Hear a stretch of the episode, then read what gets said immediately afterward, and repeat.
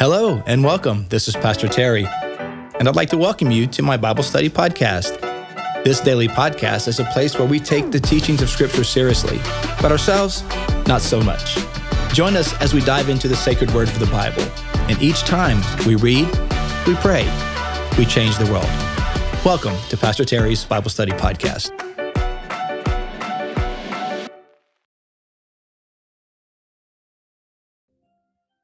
Everyone, and welcome to today's podcast. It is Monday, Monday, February the 27th, 2023.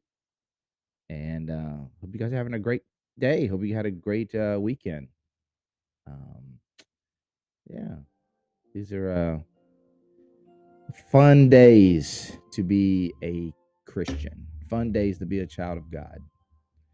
Um, really awesome what God's doing in our day. So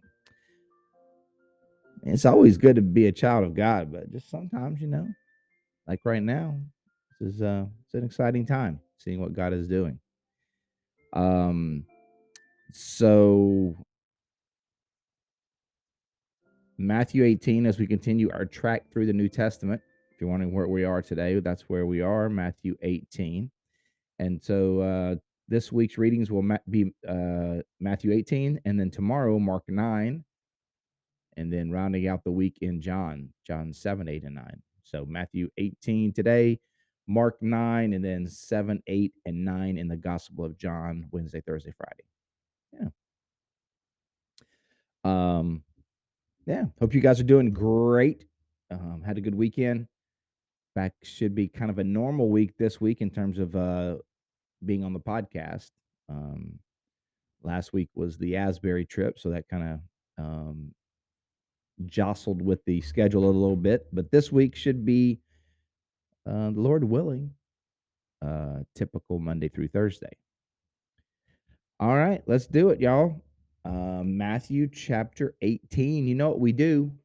We read, we pray, we change the world. Let's do it. Let's see what the Lord has to say to us today.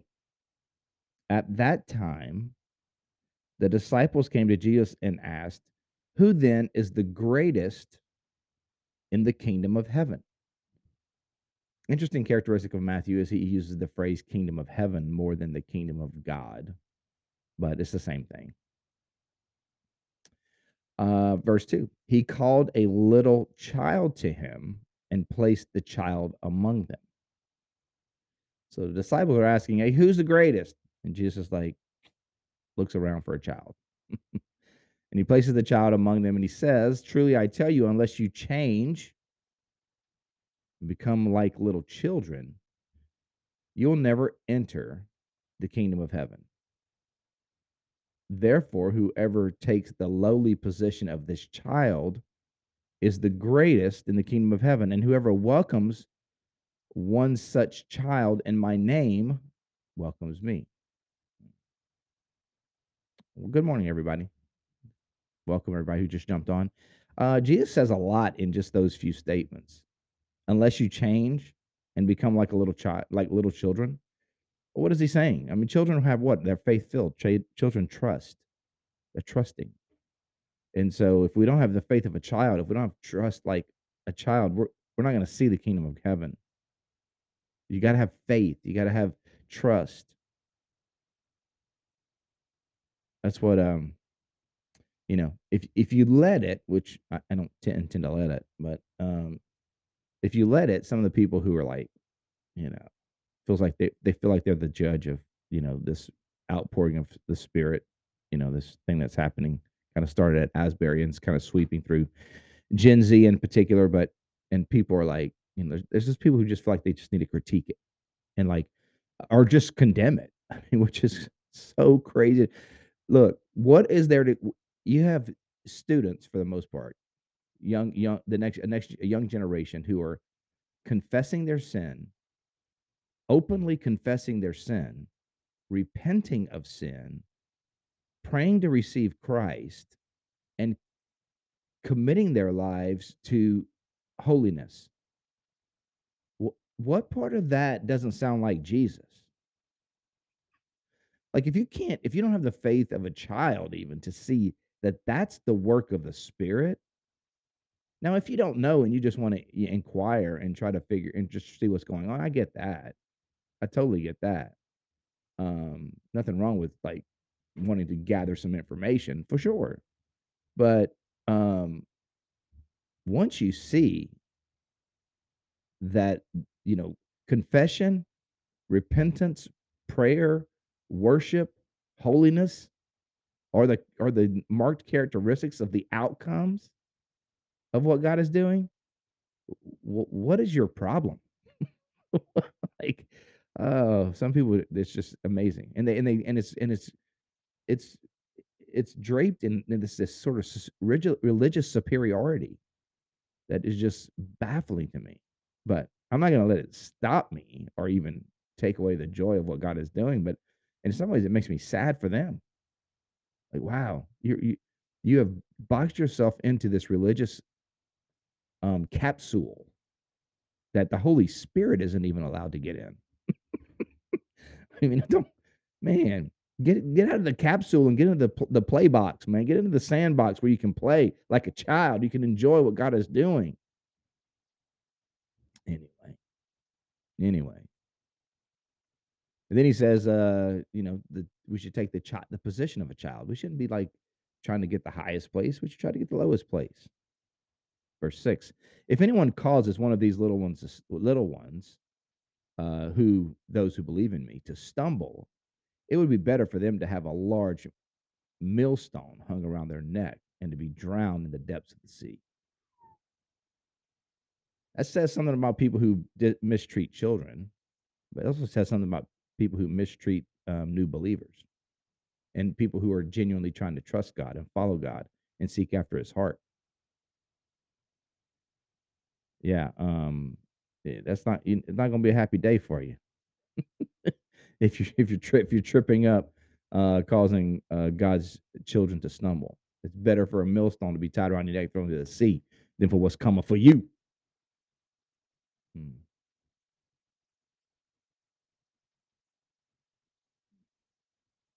Woe. You know what? You know what I've discovered, guys. Here's the thing: like people, people who um, just can't seem to find joy in anything that God does, or they can't seem to they can't seem to enjoy and celebrate the goodness of God and and the, the the movements of God, you know, that are maybe outside their comfort zone. Generally, there's a spiritual problem in them. Generally, there's and, and more than a spiritual problem. Generally, there's a like a like some junk. It's it's there's something in it. It's more about that their posture towards their negative posture towards the move of God's is more of a state. More, the move of God is uh, more a statement of their spiritual and just general condition than it is about anything else. if anyone calls, so uh, verse seven, woe, not wow, but woe to the world because of the things that cause people to stumble. Such things must come, but woe to the person through whom they come. Hmm. So he's saying, yeah, there, you know, woe, woe to the, you know, there's so many things in the world that can cause a person to stumble, but don't be a conduit of those things. You know, we all the world, you know, I know the world's just a terrible place. Yeah, well, you don't have to contribute. you don't have to contribute to the terribleness. You don't have to contribute to the sin. You don't have to celebrate the sin. You don't have to promote it. You don't have to partake in it. If your hand or your foot causes you to stumble, cut it off and throw it away. It is better for you to enter life maimed and crippled than to have two hands and two feet and thrown into eternal fire. Something that's causing you to sin. There's a temp, uh, some temptation that is continually tripping us up. Then make create boundaries. He's using hyperbole here. I mean, I don't think he's really want you necessarily go around cut off your hand, but he's using hyperbole to make the point, right? The hand is causing you to sin, cut it off so you don't sin. There's an aspect of you know, if, if uh, money is a temptation, put some boundaries around it. If spending is a temptation, put some boundaries around it. If uh, whatever it is, um, and if your eye causes you to stumble, gouge it out and throw it away. it is better for you to enter the life with one eye than to have two eyes and to be thrown into the fire of hell. See that you do not despise one of these little ones.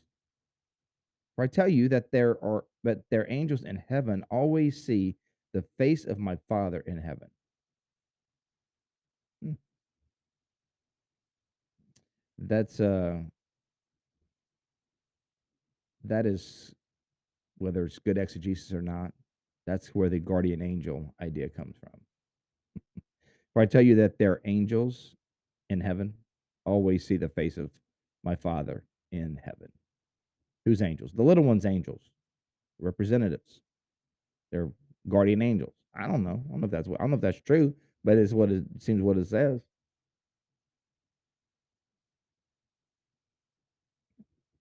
Um, verse 12. What do you think?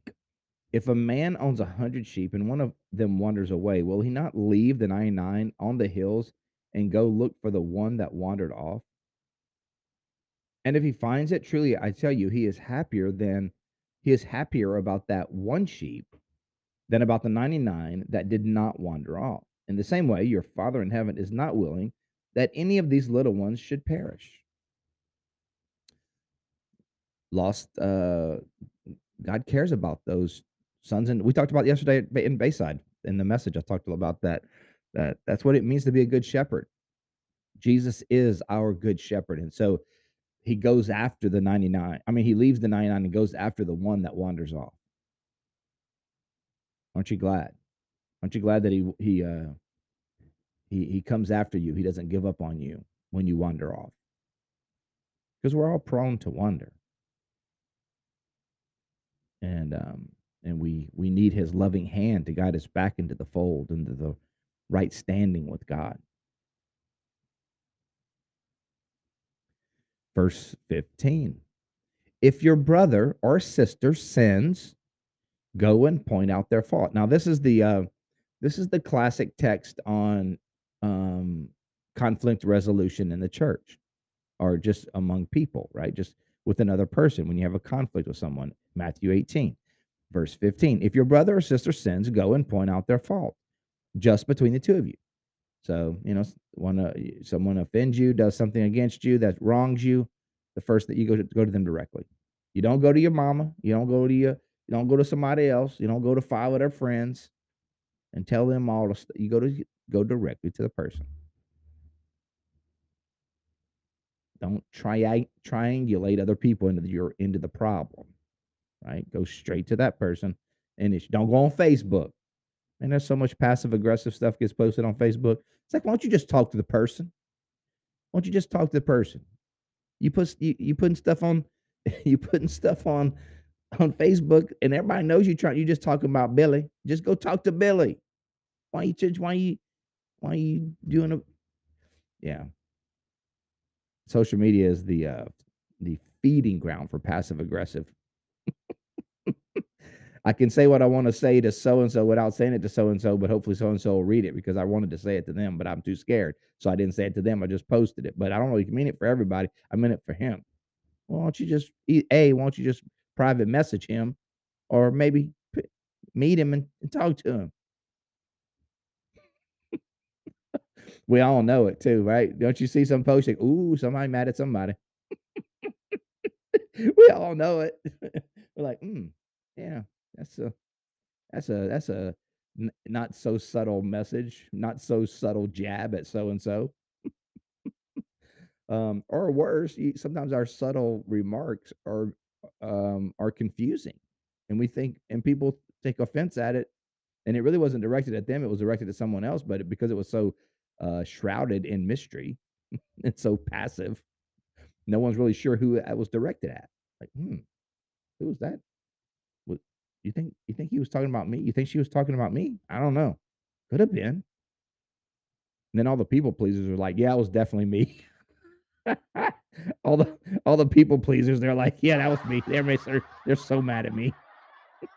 it wasn't even about them, but uh, anyway.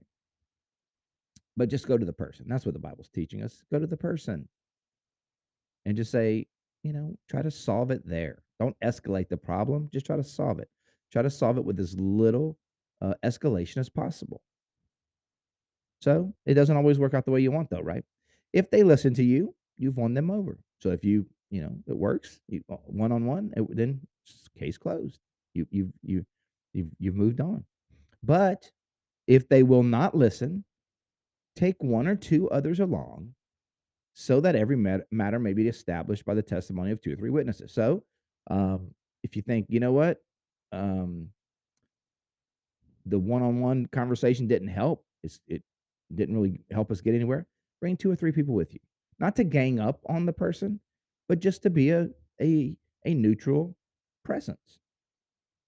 To kind of honestly make sure that you know you're sticking to the issue, that you're truly dealing with the issue, and you're not trying to destroy someone. You're just trying to you're keeping the issue the issue and not uh making the the the person the problem keep the problem the problem. Don't make the person the problem. So here's the problem. We have this problem. This is my problem. Um, and if they so by having two or three with you, they can be a neutral bystander and help keep peace and help bring reconciliation.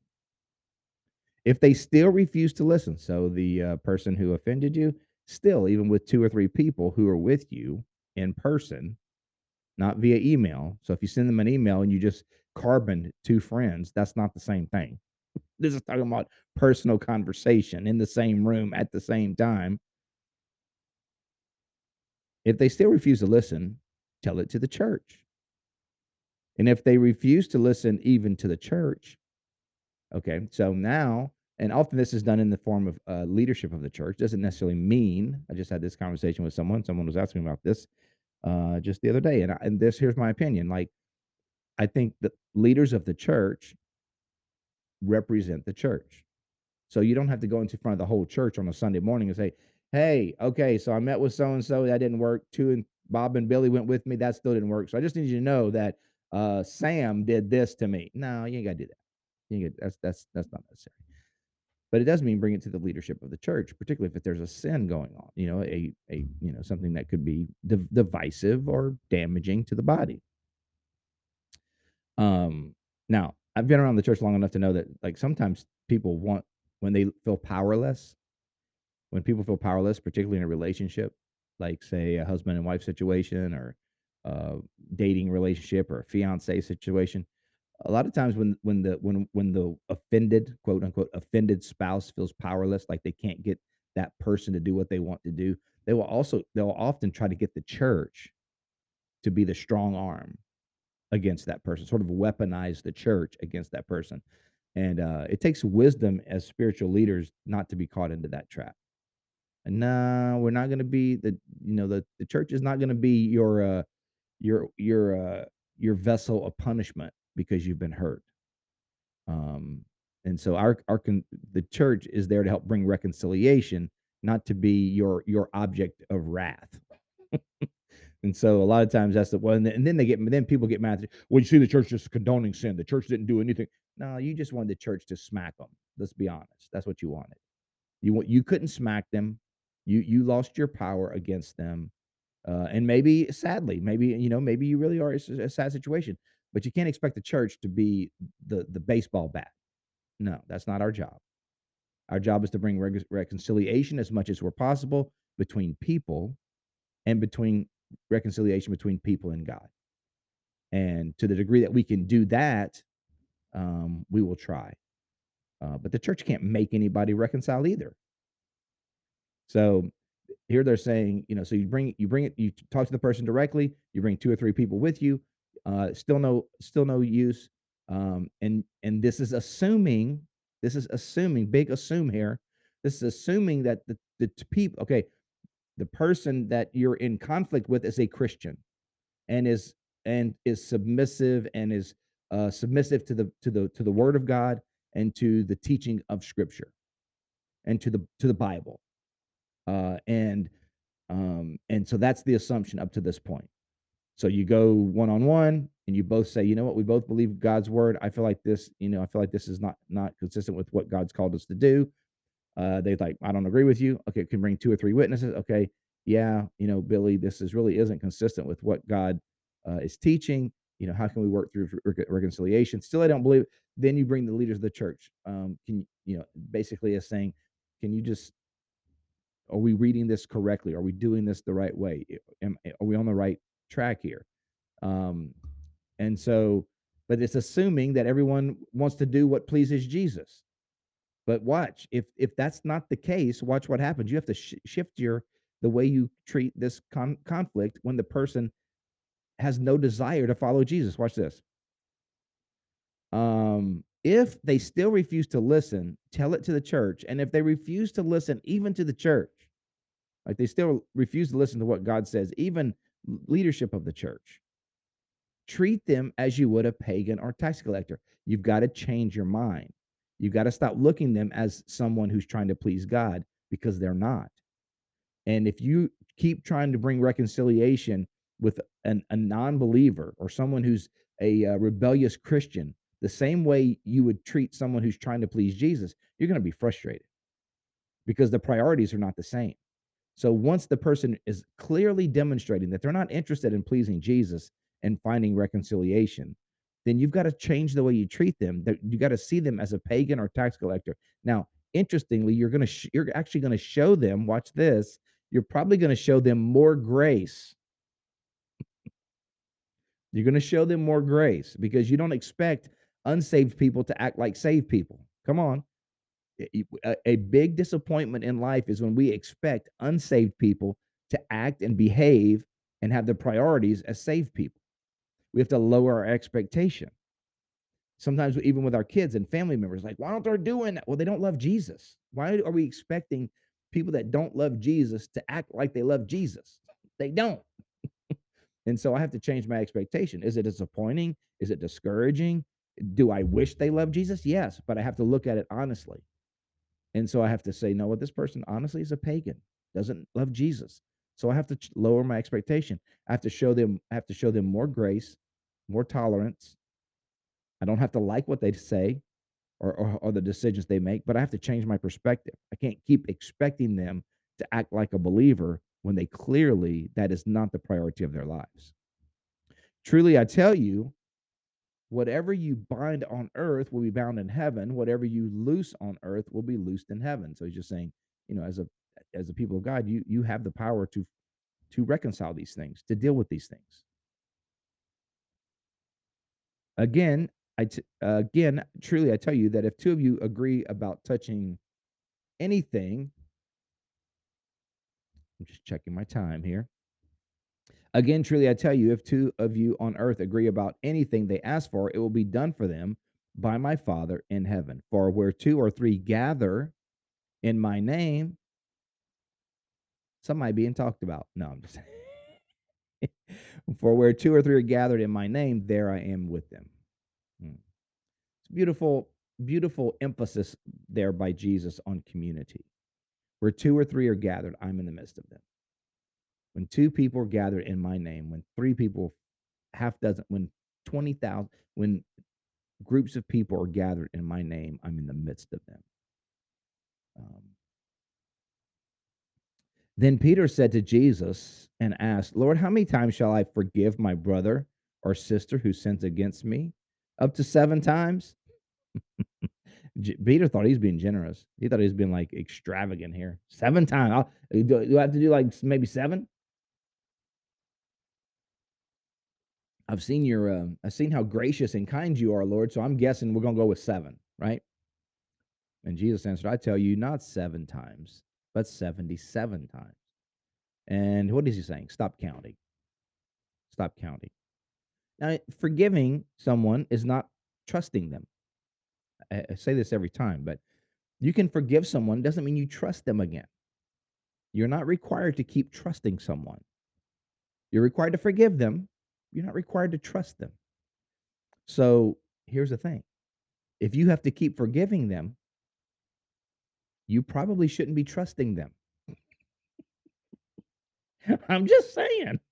Like, if you have to continually forgive someone for something, you probably shouldn't be trusting them because they're continually break, breaking trust.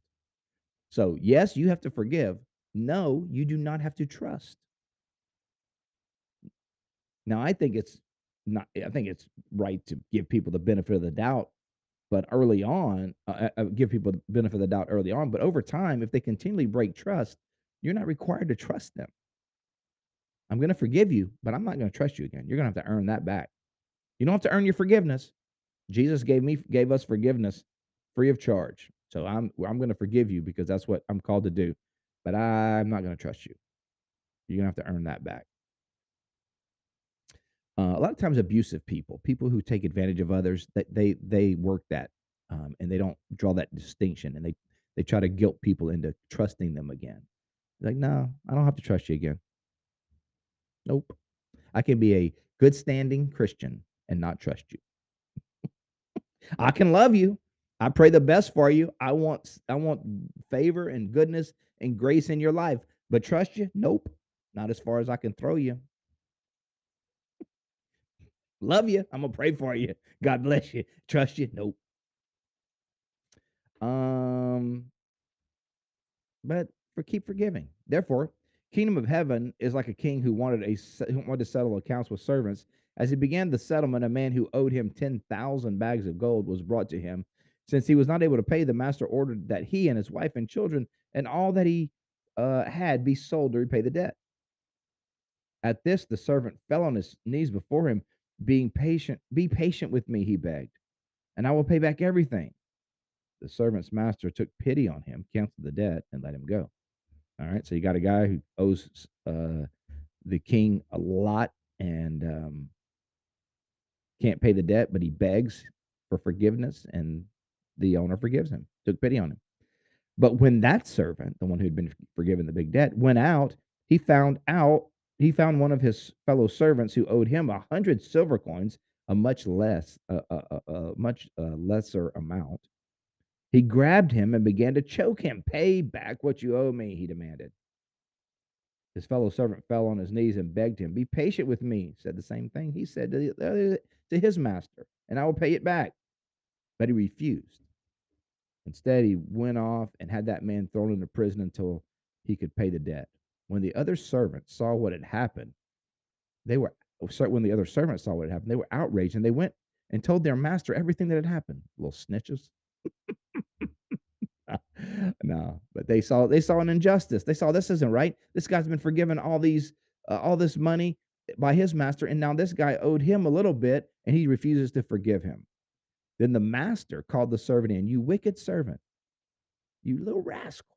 He probably said some other stuff too. I canceled all that debt of yours because you begged me to. Shouldn't you have had mercy on your fellow servant just as I had on you? In anger, his master handed him over to the jailers to be tortured until he should pay back all he owed. This is how my heavenly Father will treat each of you unless you forgive your brother or sister from your heart. We're called to forgive. How many times? 70 times seven. I mean, just keep forgiving. You don't got to trust them, you got to forgive. You got to forgive because Christ, because God in Christ forgave us. Aren't you glad? Yeah, man. All right, you guys. Thanks so much for being on today, this Monday edition of the podcast. Hey, let's pray. Lord, thank you so much for your goodness, for your grace, um, for your love. Thank you for forgiving our great debt, a debt we could not pay the debt of our sin and rebellion against you, and you graciously, freely paid it all. And so, God, help us to um, be people who are quick to forgive, to quick to uh, release people, and to bless them. God, help us to be ambassadors of your kindness and grace. Help us to have the faith of little children, and to uh, and to lead others towards you, to, to and to never be a hindrance in others' path to you. God, I pray your blessing upon my friends today. Pray you would encourage them and strengthen them. Shine your grace upon them, Lord. Show them your love. Show them your peace. Show them your power. I ask in the strong and beautiful name of Jesus. Amen. Amen. God bless you today. Thank you so much for being on the podcast. Thank you for sharing this on your feed. Thank you for subscribing, leaving a comment, feedback, Appreciate all that. Um, for liking, all those good things. Really appreciate all that. All, all the interaction is awesome. We'll be back at it tomorrow as we jump into Mark chapter 9 as we continue our journey through the New Testament. You guys are the best. You know that. Love you guys. We'll see you next time. Bye. Thank you for joining me on today's podcast. I hope you enjoyed the show. If this episode has been an encouragement to you, take a minute to subscribe or comment or share it with your friends. You can find me, Pastor Terry, and Bayside Church on all social media platforms. You can find Bayside at Bayside Church SH. Until next time, remember God's word is true, everything else is merely commentary. God bless you. We'll see you next time.